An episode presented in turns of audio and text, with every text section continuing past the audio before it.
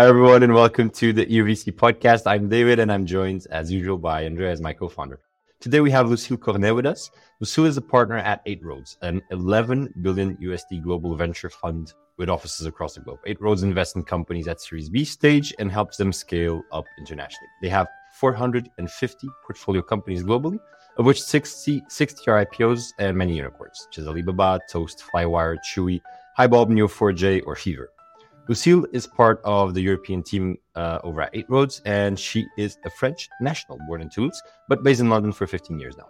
She focuses on anything SaaS and fintech at Series B. She became one of the youngest female partners in Europe, being promoted partner in 21 at just 33 years old.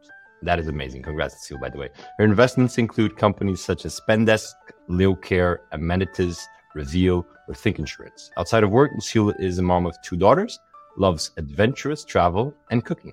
She is very extrovert and loves meeting new people, and we're super excited to meeting her as well today. You know what to do if you're listening to the show and love it. Drop us a review, follow the pod, and subscribe at eu.vc. This was their finest hour. Tear down this wall. It's more than just an alliance. This, this is a union of values, values, values. United and determined, we can serve as a model for other regions of the world. The nature of a problem, problem requires a European response. Europe is a story of new beginnings, new new beginnings. Let's start acting, acting, acting, acting. In a world where podcasts outnumber humans, we try at EUVC to be mildly more interesting. Tune in at eu.vc to watch this episode instead of just listening. EU.vc, where the extraordinary is just another Monday. This show is not investment advice, and the hosts of this episode may be invested in the funds and companies featured. To anyone in our audience who heard, who heard Alibaba and thought, what the fuck is that? Well, that is Alibaba pronounced in a Portuguese manner.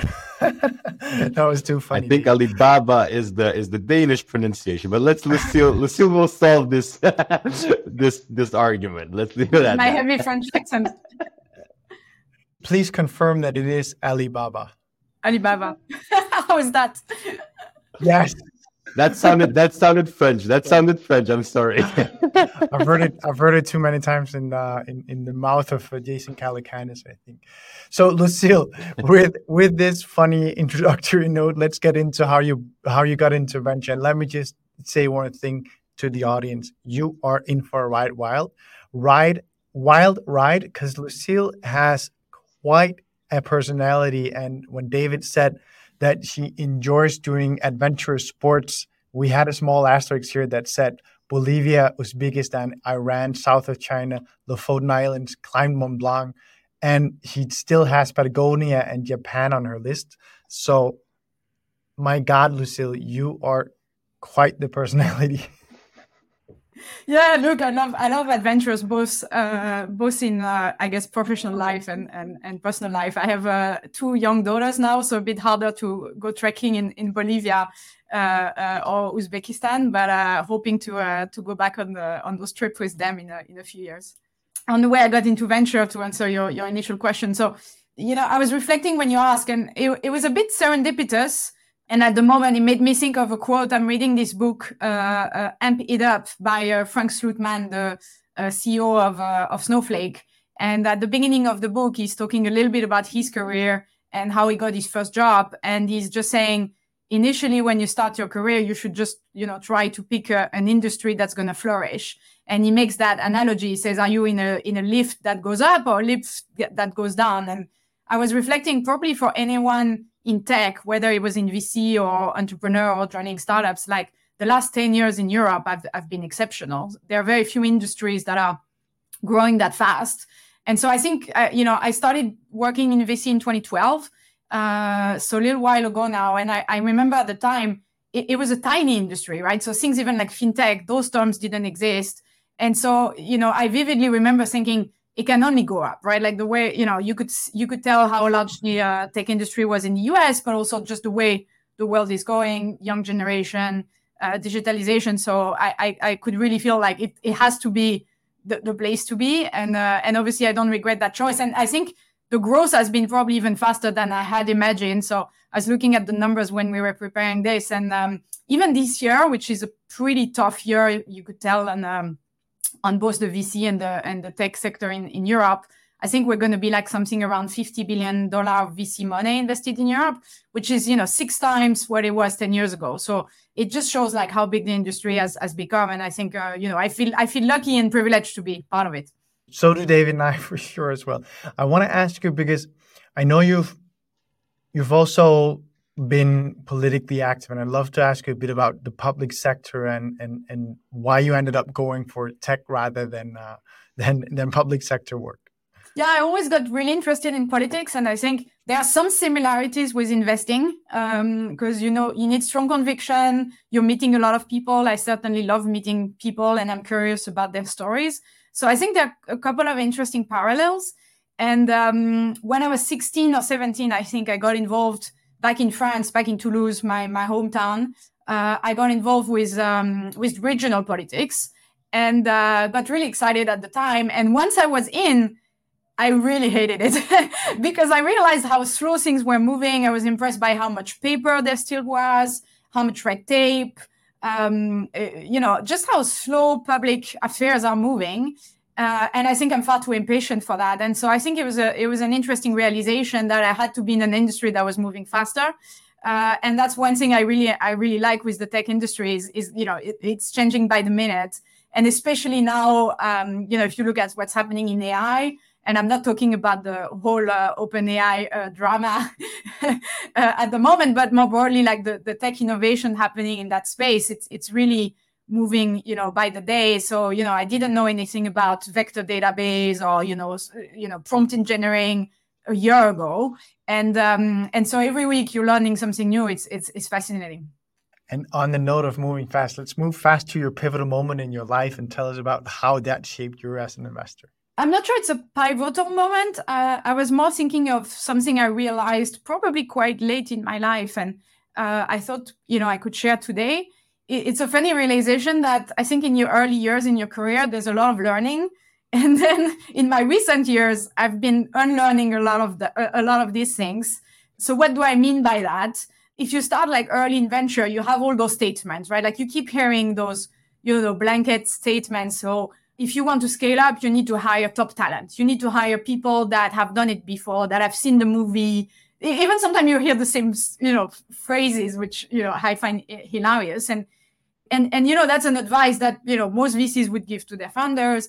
And it's funny because now, like I, I, having the benefit of maybe you know close to ten portfolio companies and uh, 45 with with the European team and my colleagues, a lot of those hires didn't work out, right? So we we did hire in a lot of our companies the shiny CV, the guy that came with a big package, or, or the gal uh, that came with a big package, and we did the search and so on. And then you realize, oh, like you know, and of course some of them do work, right? So I don't want to say they're all they're all bad, but there was a lot of disappointment. At the same time, I've seen people, you know, from like tier five cities uh, you know, that never did a job before and that have really learned on the job and like became uh, excellent leaders. And so I think what has that has told me that you need to go and see a little bit behind those like easy statements, right? Like, and in VCs, you have a lot of those constantly, right? So software shouldn't have too many services or hardware is bad. At the moment, like people hate consumer, like, yeah, just do SaaS. And why right like who, decided that and so i think it took me a while to probably feel confident also enough to like see a little bit beyond this thing and also to disagree and be like you know what like i quite i quite like this or i quite disagree with that statement i think differently and so yeah again that that was uh, probably a, a late realization that sometimes you also need to unlearn some of those you know easy you know advice that you get and that everyone keeps repeating David, I saw you had a note that said the importance of learning and unlearning in venture capital. I'd love to ask you if you want to come in on this. No, I was actually I was actually kind of just reading everything that uh, that Lucile had shared with us in advance and just taking taking some notes. And I I I think like I, I reminisce whenever I hear stuff within you know similar to what you said, Lucile. I reminisce to like some of our early episodes, where I can't remember if it was Ennis Hooley or William McQuillan that said that VC is one of these weird careers where you do a lot of kind of you look back and you try to rationalize what happened in the past and to justify your actions based on that, which is really funny. It's like almost like creating self-fulfilling prophecies after they happen. And I think you kind of you, you kind of mentioned that in some way or form. It's like you're not you're always learning and the feedback cycles are so are so long. So it's it's nothing much to add, Andreas, just kind of a, a small note, I'd say. Yeah, I try to always think like don't take the easy path, right? So a lot of our job is to say no. And sometimes there are very easy way. It's just so easy to say no, right? There's always a reason to say no because, you know, otherwise there would be obvious investments, right? So most companies we look at, you could look at it for a second and be like, ha, this market is too small or that team is never going to scale like out of like, you know, uh, Ghent, Belgium, or like who, you know, how many companies have been built, you know, from Belgium that became unicorn, right? So there are always like things where you're like, and and so I think for us the challenge is like don't go the easy way, right? Like try to see a little bit behind and think the the harder path and say like, is there something like what could go, what could go right here? Like what what am I missing? What are the others not seeing that I might see? Most of the time we still have to say no because that's just I can't do a thousand investments in a year. Uh, but but I try to re- you know to remember that. It is a funny paradox that you point out that at the same time as we're an industry that heralds first principle thinking. We're also an industry with a lot of rules of thumb or, or generic advice. I think the truth is actually th- first first principle thinking, and then we have the rules of thumb that apply sometimes and sometimes don't, and what probably makes a really good message that they're contrarian when they need to be, uh, and when it's right to be, because we have many in our audience, of course, that are find themselves in these situations and navigate them and you're you're telling us it's a confidence thing. I'd love to ask you how do you what have you had any tactics that you've employed to really build up that trust in yourself to to actually say hold on a second I I think differently on this point. Yeah, that's that's another thing I've been thinking a lot about is a lot of our job and similar for investors and and tech entrepreneurs is to talk about what's going to happen, right? So like most of the time you look at these companies and you know you would never invest for what it is today right like the small businesses lots of questions so the reason you're investing is because of what you think it's going to become right they're, they're like babies or teenagers and you you want to be in when they grow up and see what they what they what they blossom and become you know become later and so a lot of our job and i think similar for entrepreneurs is to really paint that story and say like am i gonna am i gonna convince you about what I think will happen. So I have my uh, my opinion, my conviction, either as an investor or as an entrepreneur, and that's what I think will happen. How good am I to convey that conviction to others? And you know, that's something that I think sometimes entrepreneurs don't see is we also need to do that because I, you know, we work in a team and um, a lot of my job is to convince my partners and then my investment committee uh, about what I see. So um, I think sometimes like a lot of uh, a lot of entrepreneurs think like I convinced Lucile, so I'm good to go. But unfortunately, I have a bunch of other people to convince, as you know, as it should be.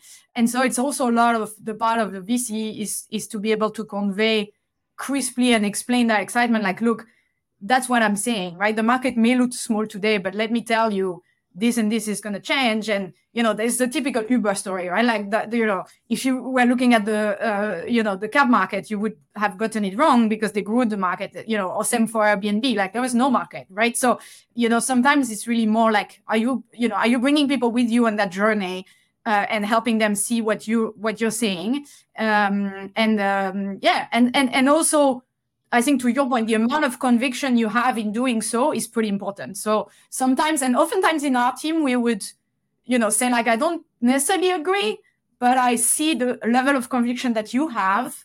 And so I'll, I'll support you for that. So I think also doing that with, you know, strong amount of conviction matters, right? Because it's not just um theoretical exercise uh, it, you know, there is there is a lot of intent, right? Like, I, you know, you want to do that deal, you want to be involved in that company for ten years, right? You want to deploy twenty million euros. I mean, it's a big, it's it's a big thing, right? So, uh, being able to convey that excitement and and and um, and show that level of conviction is is pretty important in our in our job. I'd love to ask you just before we go to the take a stand section, and I know that we're bombing the the whole whole script and timeline of this interview. But I want to ask you because you have a rather unique experience in that in that you're so many at eight roads, and in mo- most European partnerships, we're talking three or four people. Um, and and well, with five and partners, right? So maybe it's some, not as some- not as big, but probably a bit bigger than others. Yeah. yeah, but, but but as a firm, you're you're you're bigger, right? How do you make sure that you have the whole firm with you? And I'm I have a I have a feeling that it's not only the partnerships that that calls the shots, right? You want to make sure that the whole firm is with you. So how do you how do you think about building that firm belief in a company or in a potential investment, um, rather than just your own commitment? Yeah, and you know that's that's exactly the art for us, right? So for people who are not as familiar with the behind the scenes of a, a venture capital fund, like effectively when you're looking at a transaction at at- investing in the company, there are effectively like three three streams that are going on. There is one stream where usually I'm actually selling myself to the entrepreneur because most of the companies we look at are uh, you know great companies. They have a lot of options a lot of other funds that are talking to them. Um, so we need to be showing our best selves. How can we help them you know do they want to expand in the us do they need help on the tech side on the people side? Um, i want to give them references of people that have worked with me. So there's kind of this you know what we call selling which you know is is where i'm actually selling myself and showing that i could be a good partner to them. At the same time i'm also buying right? So i'm also forging my own conviction. Do i really want to invest in this company? And and, and you know you need to do those those same those things at the same time. Because if you keep asking questions for three weeks and then you're like oh now i like it. Let me tell you how great i am. Like you're too late right? Because all the other funds have you know uh, built the relationship. So you need to do those two things at the same time. And then there is a third pass which is i also need to update my team so that you know, I don't spend three weeks getting my conviction. And then once I'm ready, I'm like, hey guys, I have this interesting company in Berlin. You know, trust me, it's going to be great. We need to pay like super top dollar. it's really competitive. And then it's not going to work, right? Because people are like, I've never heard of this. What is even that market? what is Lucile doing? So I need to like keep them also in check and make sure I'm bringing people with me and be like, hey, I'm really interested in this thing. So you're constantly on that fine line. And, and you know, you're doing all those different you know streams at, at the same time which you know is fascinating but but yeah you um you're always kind of thinking am i you know i'm telling the team i'm really excited but am i you know am i really excited like am, am i there yet so you're you know you're trying to like you know keep the balance Let's go to the take a stance round that I promised just before. Take a stall.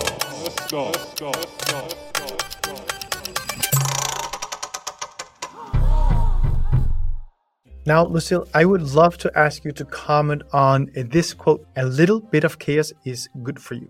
Yeah, Andreas. So you asked me to pick one one quote I liked, and uh, uh, you know, I really smiled uh, when I I read that quote uh, because it really resonated with me. Uh, I'm one of those people. I think you have two people in the world, like zero mailbox or four thousand mailbox. So I'm I'm definitely one of the four thousand, you know, unread uh, mailbox. And um, you know, one of my partners at Eight Roads, Davor Hebel, he keeps saying, "Relax, nothing is under control."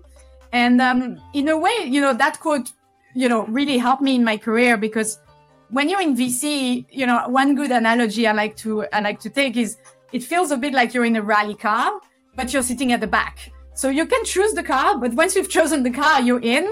And so you're in this, in this bumpy road, just sitting at the back. You're not driving. You, there- you know, there are sharp turns. There are like obstacles, and you kind of you can give a bit of advice, right? So sometimes you're like, ah, avoid the rocks, turn left. But most of the time, the founder, as he should be, is the one driving. And so I think you, you need to enjoy that journey because, you know, there will be, you know, there will be tough moments, there will be sharp turns. And, you know, I think sometimes TechCrunch and other media make it look like it's a linear path to success. Like it's not, right? Every single company have uh, those moments. And so, um, you need to enjoy the ride because it's not only go- uh, only about being on the podium at the end. This is the, the whole journey to get there.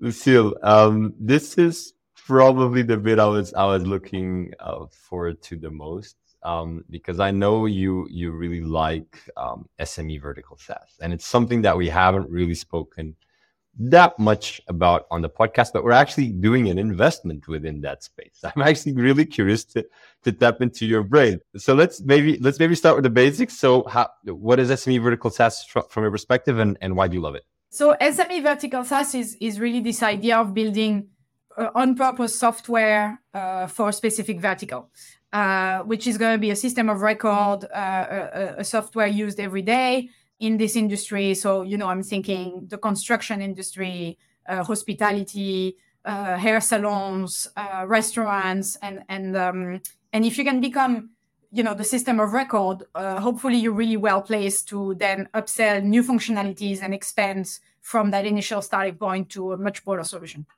the second part of that question why do you love it? And i i really want to deep dive here. And, and just to, to, any listener uh, listening in when we did the introduction of lucile some of the companies that we mentioned were actually they fit they fit the sme vertical SaaS kind of definition right lucile yeah, we've we've made a, a bunch of investments and, and some very successful ones in the in the space. Uh, in the US, we were investors in Toast POS, which is um software for vertical software for restaurants. Uh, they have a strong payment component as well. Uh, now they're a listed company, eight billion market cap in um, in New York. Uh, I think I was looking at their latest numbers. They have 1.2 billion ARR, which is pretty impressive size. Uh, in Europe, we've made other investments. Um, uh, last year, I led our investment in Amenitiz, which is a Barcelona-based company selling into hotels.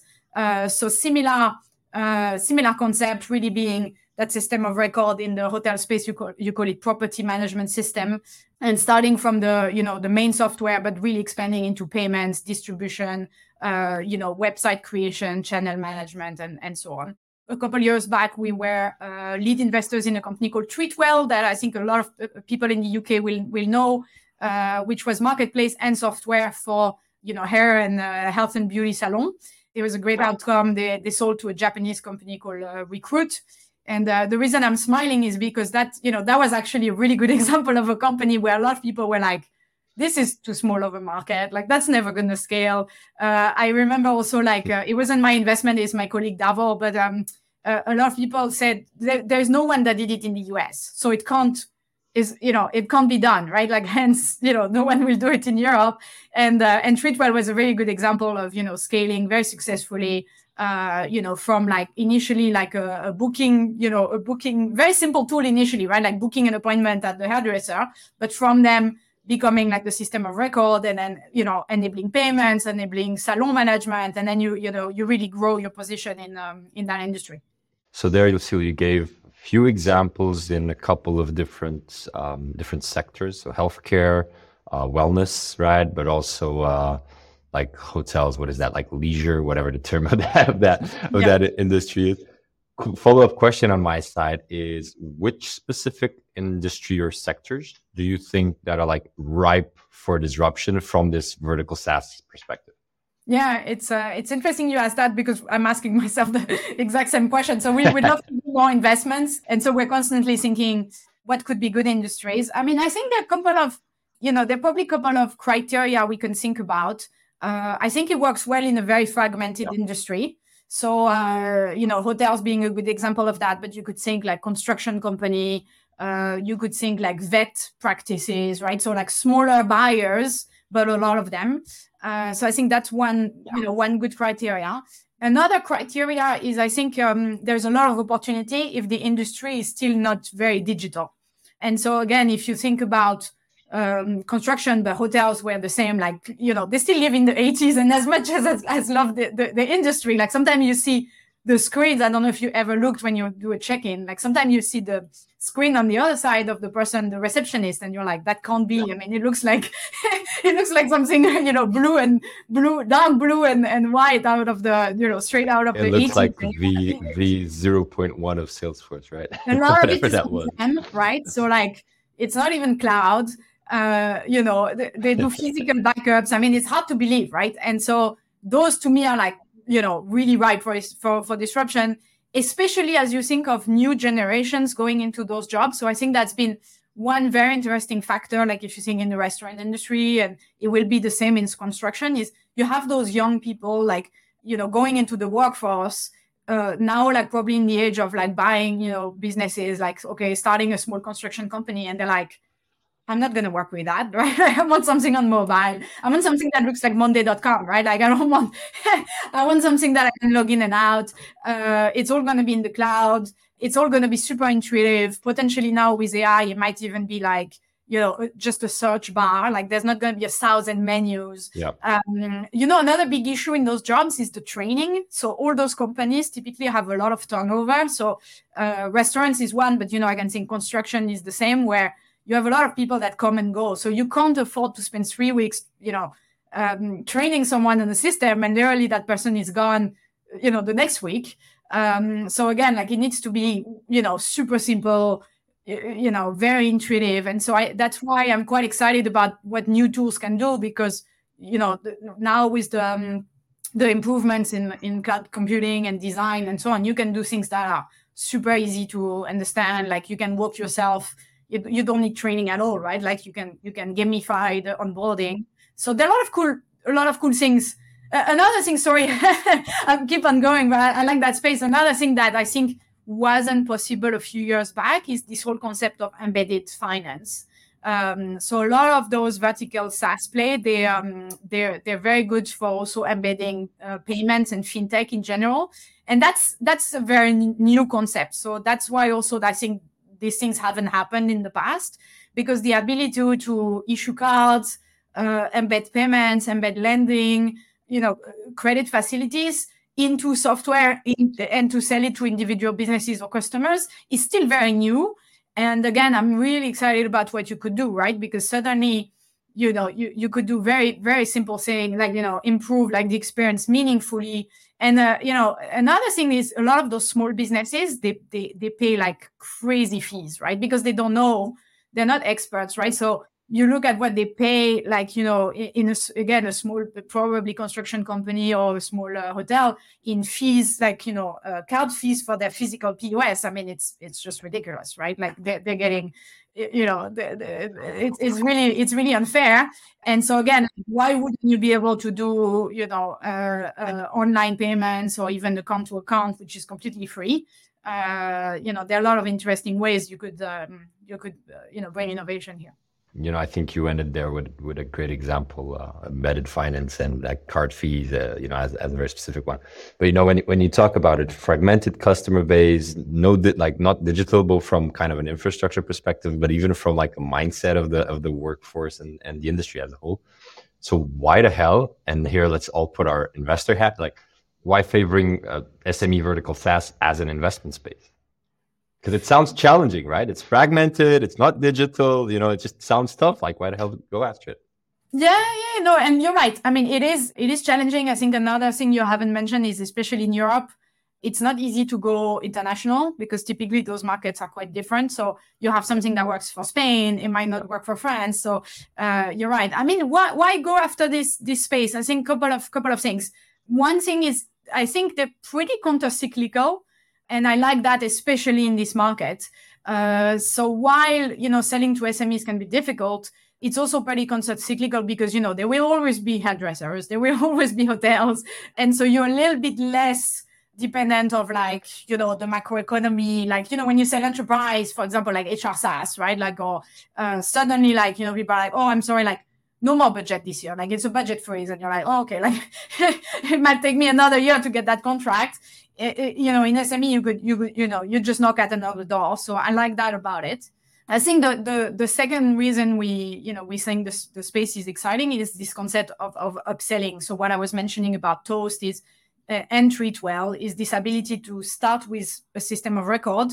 And once you have engagement, once you have users that log in every day, use your tool for bookings or use your tool for, um, you know, booking rooms in the hotel, then you're really well placed to add to this. And I think that's how those companies can go from being, you know, 200, 300 million company to multi-billion dollar companies like, like Toast did. It's not by just selling to more restaurants because at some point you're going to run out of restaurants, but it's by really expanding the solution. And um, I think in the case of Toast, like they do financing, they do work, you know, workforce um, staffing and planning, you know, they really expanded you know to manage most of the flows of the restaurant.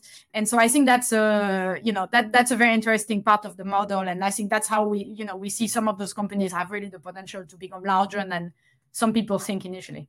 Can I ask you lucile because you're investing at the stage that you are so rather late for europe and sec and, and series b Um, what does the how should I put it value add model look like for you in this space? Because I imagine, as you said, it's a bit about becoming, the, as an example, the registry uh, for for for one specific type of client in this space, and then well, I would imagine that there's quite a beauty to to actually finding the one that you believe are the best in, as an example, that for restaurants, and then saying, okay, these guys that we think are the best, they're maybe they maybe they don't have the biggest uh, uh, line of customers, but they're the ones that execute best and they're the ones with the best product.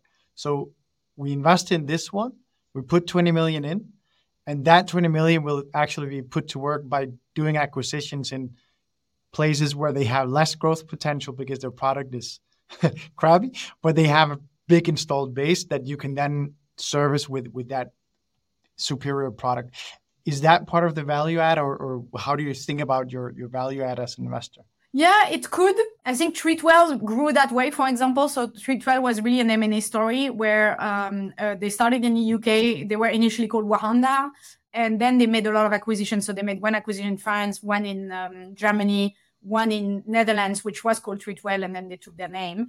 But you know, candidly, a lot of the investments we make are mostly to fund to fund just investment in growth. So you know, it, yeah. it could be M and A, but I think at our stage, if I look at most of our investments, it's still like let's grow the team, let's push the go to market, yeah. let's spend more money to do acquisition, and let's also potentially finance those um, add on products. So um, you may have a lot of traction on the initial product, but you haven't had the time to build product two, product three. So a lot of our money would typically go to that. Let's let's have a you know two squads of you know product people building you know an add-on in payments or an add-on in you know in distribution or marketplace, for example. I have one final question, and that is you you touched on in on it, which is AI, of course, in this space. AI, and then eh, this is probably even even more of a uh, how should I put it um, general interest question in the sense that AI for us in the VC bubble seems like it's everywhere and we're so ready for adoption. But then every time I meet the SME sec- segment, I, I, am always surprised at how far we are from adoption. Um, I'd love to ask you how, how do you think about that in this space specifically? Yeah, it's it's it's interesting. Uh, I think you're right. Like there, uh, I've been impressed because there's some areas where I think it will go way slower than we think, and equally there's also adoption that is very fast, right? So I'll give you a couple of examples. You know, on the coding front, I would say probably most of the developers in our companies are already using you know generative AI, right? It's like huge productivity boost. Other example, everything that has to do with content. If you're doing a community and you probably know that being in the content business uh, if you're having like you know uh, uh, push emails if you're doing um, uh, you know a, market report if you're doing seo for your website much better results with Gemini, right? Like, so that the adoption on that has been almost instant. Um, so I'll give you an example, like uh, the, the, company Amenitiz in the hospitality tech space that I mentioned they do um, websites for their customers so they, they would build the website of the of the property. And um, it used to be quite t- time in- intensive. I mean they have like frameworks but you know you still have someone who like look at the picture and like okay it's like in rio and you know now it's fully automated. It's fully gen ai you say it's in rio. I want something like the you know you know fun and relaxed and luxury and the website is done right? Like just the, the improvement is like 10x right and then to your point, there are some other areas where I think it might take 10 years uh, because the adoption curve, especially of the end customer, might take longer. So again, I'll give you an example. Uh, there are a lot of questions which I find really interesting at the moment about what's going to happen to the front end. So if you look at your your Salesforce or your Workday or all those like big you know SaaS companies of maybe the last decade, lots of menus, you know, even I was looking at Zoom, right? Like there's like two settings, like you know, menu bars. And so there are a lot of people now saying like all of that is going to be gone, right? Like there will just be a bar. Either it's voice operated or text operated, but you're going to be like, I just want to change my background and it's going to change your background. Like you won't be clicking around looking for where the button is again. And so there are a lot of questions around like what, what is the front end of the future going to look like? Is there going to be a front end, right? My, you know, so maybe then Zoom might be embedded in, in Windows. I don't know, right? Like, is that, you know, is there going to be, you know, icons like Windows, you know, I don't know. Like it could, you know, if, if everything is in one box, like there might not even be a desktop anymore, right? So there are a lot of interesting questions. That being said, like, do I think, you know, the hotelier or the the doctor operating in a small practice in my road is gonna have like something that is fully voice operated with no front end? Probably not yet, right? That's that might take 10 years. So so that's that's the paradox is I think some things will be very quick and then some other things might, you know, take a while to really simmer through. I actually think that our our smartphones and our computers are going to be how should I put it, the harbinger, uh, how fast they move as platforms is going to be the harbinger of, tr- of, of adoption in so many other places. Because once, once everyone is used to not engaging with buttons on their stupid phones, but just telling it, the other day I had to put an alarm coming with a certain recurrency on my phone. And I was like, how do I do this? Because I needed it to not be every every Tuesday, but I needed it to be a bit offset and that kind of thing. It's like technically should be so simple.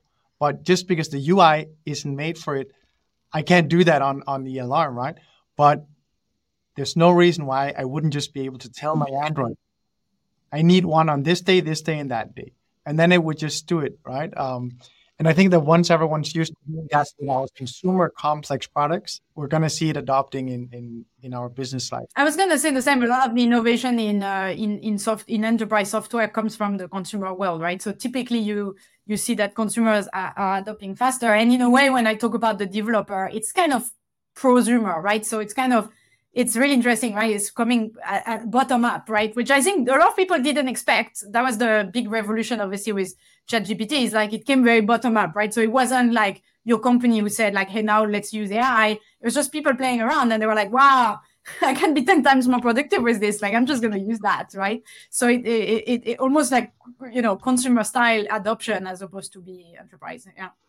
And that wraps up our small segment here talking about SME vertical SaaS, where we discussed a bit sectors that are ripe for disruption. And Lucile, I love that you mentioned construction as we started the pre-recording with me bitching about my own construction project. but that's not the only sector that's ripe for disruption. Disruption. Lucile shared like on, on anything. Yeah, I'm feeling the pain. I'm I'm freaking feeling the pain. I need I need you guys to do an investment in that space. Please solve that for me.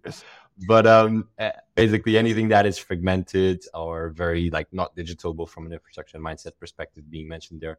We also um, expanded a bit on the reasons for favoring vertical, uh, SME vertical SaaS, counter cyclical nature, core system with high stickiness, less competitive in vertical ma- markets, and we ended with trying to predict the future and AI. We asked a lot of questions, we shared a few insights, but we gave no answers. So if you're interested about that, go back roughly a minute and you can hear that. But now it's time for the shout out segment.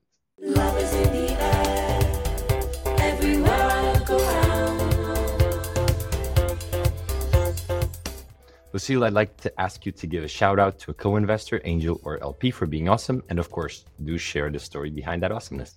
Yeah, so uh, for this segment, I, I thought I would um, I would give a shout out to a, a person called Kevin Kimber. He's um, a venture partner with us, but he's also a fellow uh, uh, angel investor in a lot of our businesses, and um, he's a he's a great mentor to a lot of um, a lot of CEOs in our in our portfolio. So Kevin was one of the co-founders of uh, ServiceNow. Uh, for those who don't know ServiceNow, it's a it's an enterprise giant uh, uh, SaaS company originally from the US. Now I think they're 140 billion market cap. And Kevin was the first person uh, on the ground in Europe. He grew uh, the company to um, huge scale, and then he left and went on to uh, lead parts of businesses like Zuora, uh, SAP in the UK. Then he became a CEO of one of our portfolio companies called Rimilia, which is a company in the um, a receivable uh, automation space, uh, and he helped uh, sell that company to Blackline, another listed company in, in New York. So you know, huge amount of experience from you know growing businesses, leading businesses, selling businesses, and um, the reason why I like working with Kevin is he's incredibly humble. And um, that's one thing I realized with people that are almost like so successful that then they, you know, they're, they're so kind, right? So they, they, they're, they're beyond, you know, probably are they today. And Kevin is one of those people. He's very humble. He's, um, he's a great listener, which also I think is something I rarely see, right? Because sometimes you meet successful people and they have to tell you, right? They're like, they feel like they know and they just like, you know, they, they, they have to tell you how to do things. Kevin is not like that at all. Like he spends a lot of time listening to uh, people quite intently before he gives advice. And he's always super humble about like, look, it's not because it worked for me that it's going to work for you. So he's very aware of not just replicating one recipe of success and pretending that this is like cookie cutter approach. And it's just very fun, which again, I, you know, I, I, I think we'll come back to that point, but I think in life, it's important to work with people uh, you know you enjoy having around and uh, you know kevin is one of them Amazing, Lucile. Now I want to go to our three biggest learning segment and ask you to give us the three biggest learnings in your last 10 years. Yeah, I uh, I felt a bit like a therapy when I prepared the, the, these questions, and I have to say they're they're quite. Uh... We are we are we are LPs ourselves, so we try to be uh, VC therapists. Exactly, moonlighting as a as VC therapist. If you're interested, you can go to our website and register for a free Your consultation. we won't charge the first time. exactly. Come and talk to us. Uh, you know, no, the, the first one I picked is um, we've been thinking a lot about what makes a great founder right? That's at, at, the essence of our job effectively that's the you know the question you're asking yourself all the time. And the question is easy the answer is not. And um, there is a lot of literature on the topic. And you know there are a lot of people like saying you need people that are immigrants or you need people that are very young or you need people that are experienced or you need people that have studied or people that haven't studied. And in my you know humble experience I haven't seen any of that. So we didn't see any correlation between any of these things. And so, it, you know, I was trying to reflect. So what did I see? What was, what, what are the common traits of my most successful founders? And one that I found is really velocity. So speed of action. And I, will give you an example. It's, it's a lot of small things, but you can notice it in the day to day, right? So they just reply faster on WhatsApp they just, you know, after you make an introduction, they, they jump on it straight away. When you have a conversation and there is a follow up, the follow up is two days, uh, you know, in two days and not, you know, in two weeks. And that, you know, cadence, that, that, you know, that velocity of action makes a huge difference in aggregate. And I think it's not only those small things, but it's more the pace that, you know, they, they then like, you know, project to the rest of the company because usually once they behave like that the whole company follows that cadence. And you know i think there is really a thing that you can out execute competitors. And again it's something not talked a lot about because people always talk about ideas like oh i have a special idea. But idea you know an idea is not that special like what's difficult is executing. And not to say obviously there is you know some products and some innovation and some you know some tech differentiation but there's so much you can do with with just better execution. And i think a lot of that is speed. And um, you know another thing is like failing fast right? Uh, you know something's not working fine right? Like let's act on it. And um, you know i know it's easier said than done but that's that's one thing i think that i've seen in i, I guess my experience and you know my uh, you know my learning with entrepreneurs is is just you know great people move faster no question. Lucile, could I ask you uh, maybe a challenging question there? I, I, I partially agree with you, yes. And I see that a lot with the people that we work with that we love, where we have very kind of, you know, quick, quick lead time between a conversation and something happening. It's really easy. It's, it's a, it's a beautiful sensation, right? Working with a person like that. But taken to its, its extreme, it's actually a bad thing. And I'm, I remember reading, I don't know if it was today or yesterday, and I'll, I'll name it because there's no problem in naming, but uh, Stebbings mentioned that he was welcoming um, a company called Traba on the podcast and that they had a work culture unlike any other. Monday to Thursday, 12 plus hours in the office, Friday, 10 plus hours. Uh, and everyone's expected to be reachable out, reachable and working outside these hours, including weekends, which I actually don't agree with that view.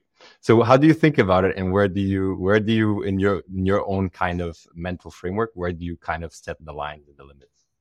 Yeah, I mean, there are two things in there, right? I think working fast and working hard are two different things. So I didn't necessarily mean like, you know, working 24 seven and, you know, uh, like, you know, ignoring like, you know, the lows. uh, so, uh, but I think you're very right.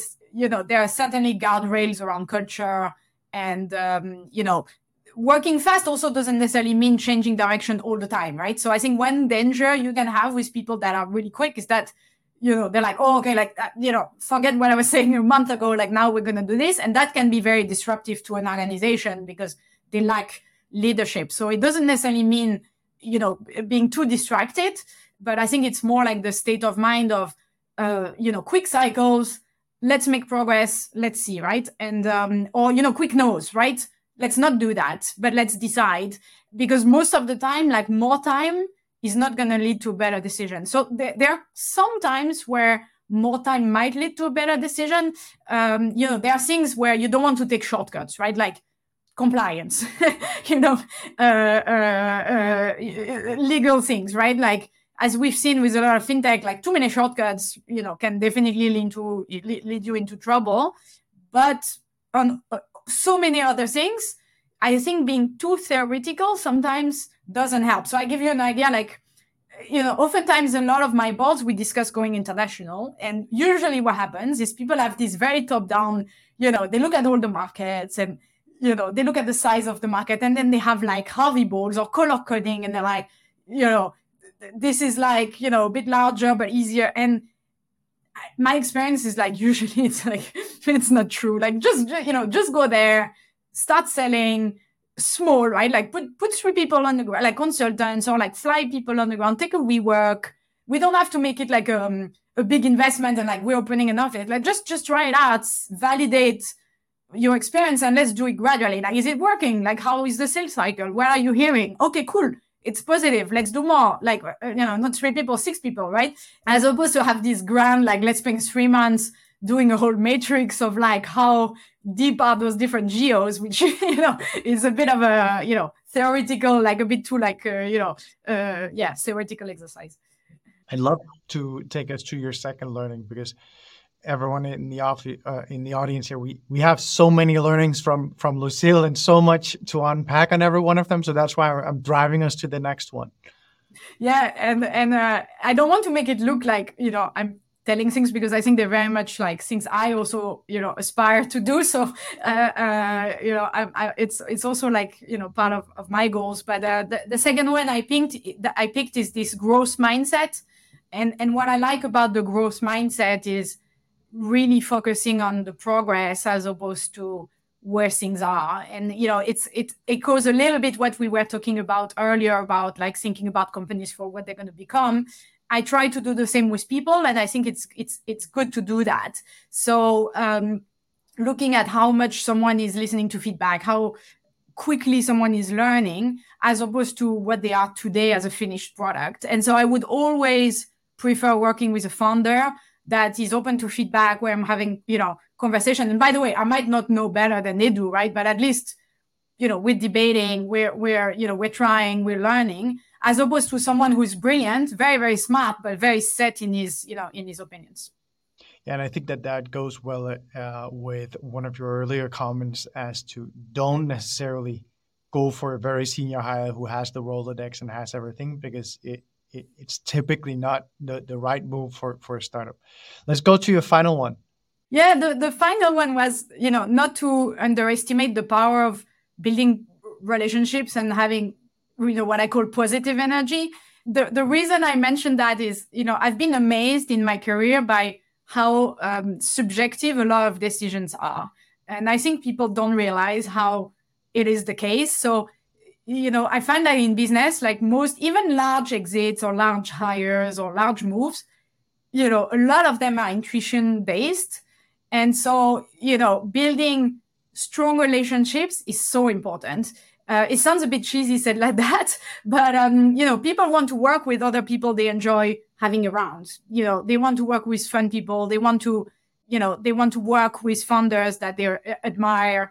And, and so, you know, a big part of, you know, a, a, a, for example, a successful exit might also just be I would love to have that person in my organization, right? I would love to have that energy. I would love to have that team because, you know, they're great, right? And so a lot of founders, sometimes I find they're, they, they're building almost secretly and, you know, hoping that someone notices one day. So it's almost like, you know, we'll go out and we'll do all the networking later. And they feel that this is almost like less priority. And I get it, right? Because you're like day to day hustling and you're like, the last thing I want is to be at a conference, you know, with a champagne glass building relationship. Like I'm just trying to close my quarter.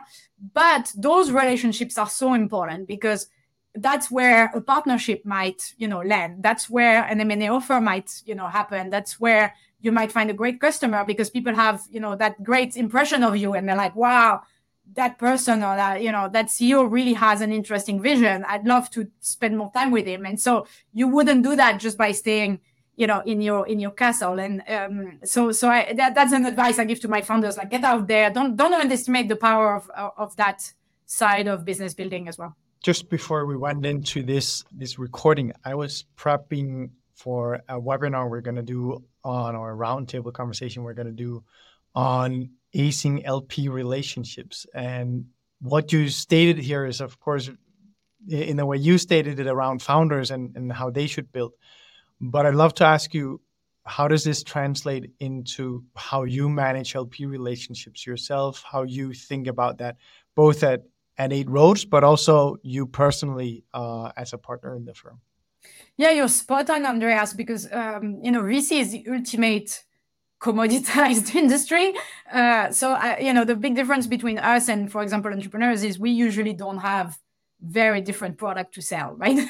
At the end of the day, like, you know, money is money and Series B, Series B, whether it's from Eight Roads or someone else. So a lot of the differentiation is going to come from the people. Is going to come from the impression you get when you meet me. And, you know, candidly, that's how you win deals, right? It's, it's, you know, of course, like valuation need to be there. Of course you need to do value add and i think those are table stakes. But you know at the end of the day it's it's people. It's people. Like people are probably thinking do i want lucile on my board for 10 years? Right? Like is she gonna help me? Is she gonna how is she gonna behave when it's hard? Is she even gonna be around? Right? Because there's a lot of turnover in vc right? So that's another thing like we've seen you know, entrepreneurs they raise and then a year later the, the, the partner is gone, right? So, you get someone else.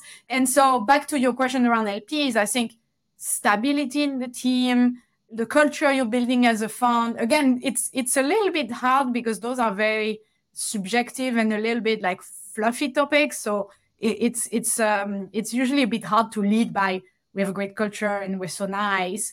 But at the end of the day, I, you know, I think that's that matters. You know, hugely, right? And so, for example, one thing we do at, at Eight Roads is we measure the NPS of our funders.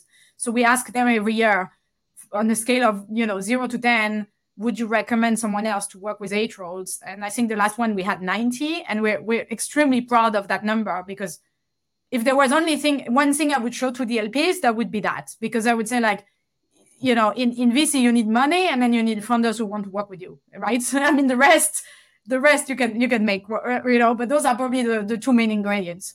Can i ask you a final question on this? Because i'm trying to get you to tease out learnings from your world and context to our audience who are primarily vcs at smaller smaller firms right? We all know the differences between being an 11 billion aum firm versus being a, a 100 million aum or 50 million so I'd love to ask you, what do you think that an audience like the typical European venture fund, think of that as a prototypical audience here. What do you think that you at Eight Roads have to kind of not teach but share with them on how you manage to build an as good fundraising machine as you have? Um, because in the end, you want to do great deals, you want to win great deals, and so on. But in the end, if you don't, if you don't manage to raise well, and in in the end, that's that's where many funds in Europe struggle the most. Eh, you're not going to get off the ramp, right? So I'd love to ask you, kind of telling us a bit. Yeah, what you. You're, you're right, Andreas, and you know, first of all, I'll say like this year is is is very difficult, right? So whether you're like an 11 billion US fund or a 20 million fund, it's hard for everyone. So I'm saying like, you know, don't think it's easier. you know, uh, it's, it's been a, a, very difficult year, right? For obvious reasons. So, you know, keep it up, I would say for everyone who is fundraising. But back to your, your question around advice. I don't, I don't know how much I can give advice, but maybe one thought is, it strikes me as very similar to entrepreneurs where the easiest way to convince someone is to have proof points, right? So, you know, showing something is much better than telling something. You know, that's that's just the the the, the simple the simple fact. And so I would always try to, you know, start small. The issue is obviously if you're like a very first like emerging manager, you don't have any portfolio company, right? But as soon as you do, and sometimes yeah, but say second thought. Yeah, as soon as you do, and you know, sometimes also you could, you know, do a first close, do a couple of investments, and then continue raising the the, the fund. I would really make sure that you know you have milestones that are proving your story right? So what does that mean? I would stay focused initially and then widen the aperture. So whether it's a geo whether it's a sector that you're investing into whether it's um, a, a, thesis like oh we're only going to back repeat entrepreneurs like what, whatever is your uh, secret sauce or whatever is your pitch i would really make sure that your first investments are proving the point right? So we're great at backing second time entrepreneurs. We've done it already with one and two. You know, please give me money to like do it with 15 more. It will help the trajectory. I think if you start too broad, like I'm gonna do everything SaaS across Europe, like that might be too broad, for example, in this market, right? Like the, how many now there are a lot of people that understand SaaS, like is that specific enough? So um, it is for people that have been around for decades, like Point Nine, that are great, great franchises. But if you were a very new emerging manager, I would try to pick something a little bit narrow, just to show that I can be I can be good at doing it, and then build from there and say, okay, now that I've proven this in you know in in in I don't know in Estonia, let me go and do Baltics. Or now I've proven this in you know this part of you know healthcare SaaS, then I'm gonna widen if if that makes sense. Lucile, we are up on time, so let's head on into the quickfire. and now, the quick fire. quickfire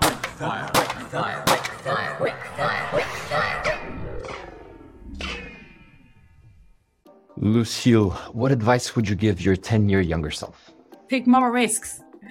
I know it sounds funny as a VC because our job is to take risks, but I wish I had taken even more risk. And that's also why I love working with founders because all they do is taking risks, taking that you know hard path as I mentioned earlier, and uh, I really I really respect them for that. What are and this might be a tiny bit repetitive, but what are your top tips for emerging VCs across Europe who are now fundraising? I would say keep it up. Uh, I think this year might sound a bit uh, discouraging if you're out there raising because I think a lot of the institutional LPs haven't been investing at all. I truly think that 2024 is going to be better.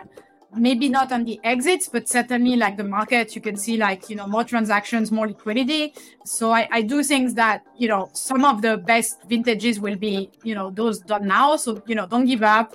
Uh, and uh, yeah, good luck. What's the most counterintuitive thing you've learned since you've been in venture? Yeah, the, the most counterintuitive thing I, I've learned is is really that this concept of valuation is uh, is a bit like uh, you know a false precise concept so uh, you know my, my learnings have been that the valuation of something is really what people are prepared to pay at that given point and you know it could be if no one wants it it could be zero if people you know really want it it could be high so i keep reading like articles about why like adobe paid 50 times for for figma it is insane you know, or equally like this shouldn't be trading at this multiple. And, you know, I mean, at the end of the day, I'm not sure there is like, you know, a precise science. Like it's just a given point in time and there's no, there's no point in debating it too much. I think it's just, you know, you just need to take it as it is. And I think it's an important learning because uh, back to what we were saying about unlearning, a, a lot of my career, like in the initial days in finance, you learn a lot about the comps and,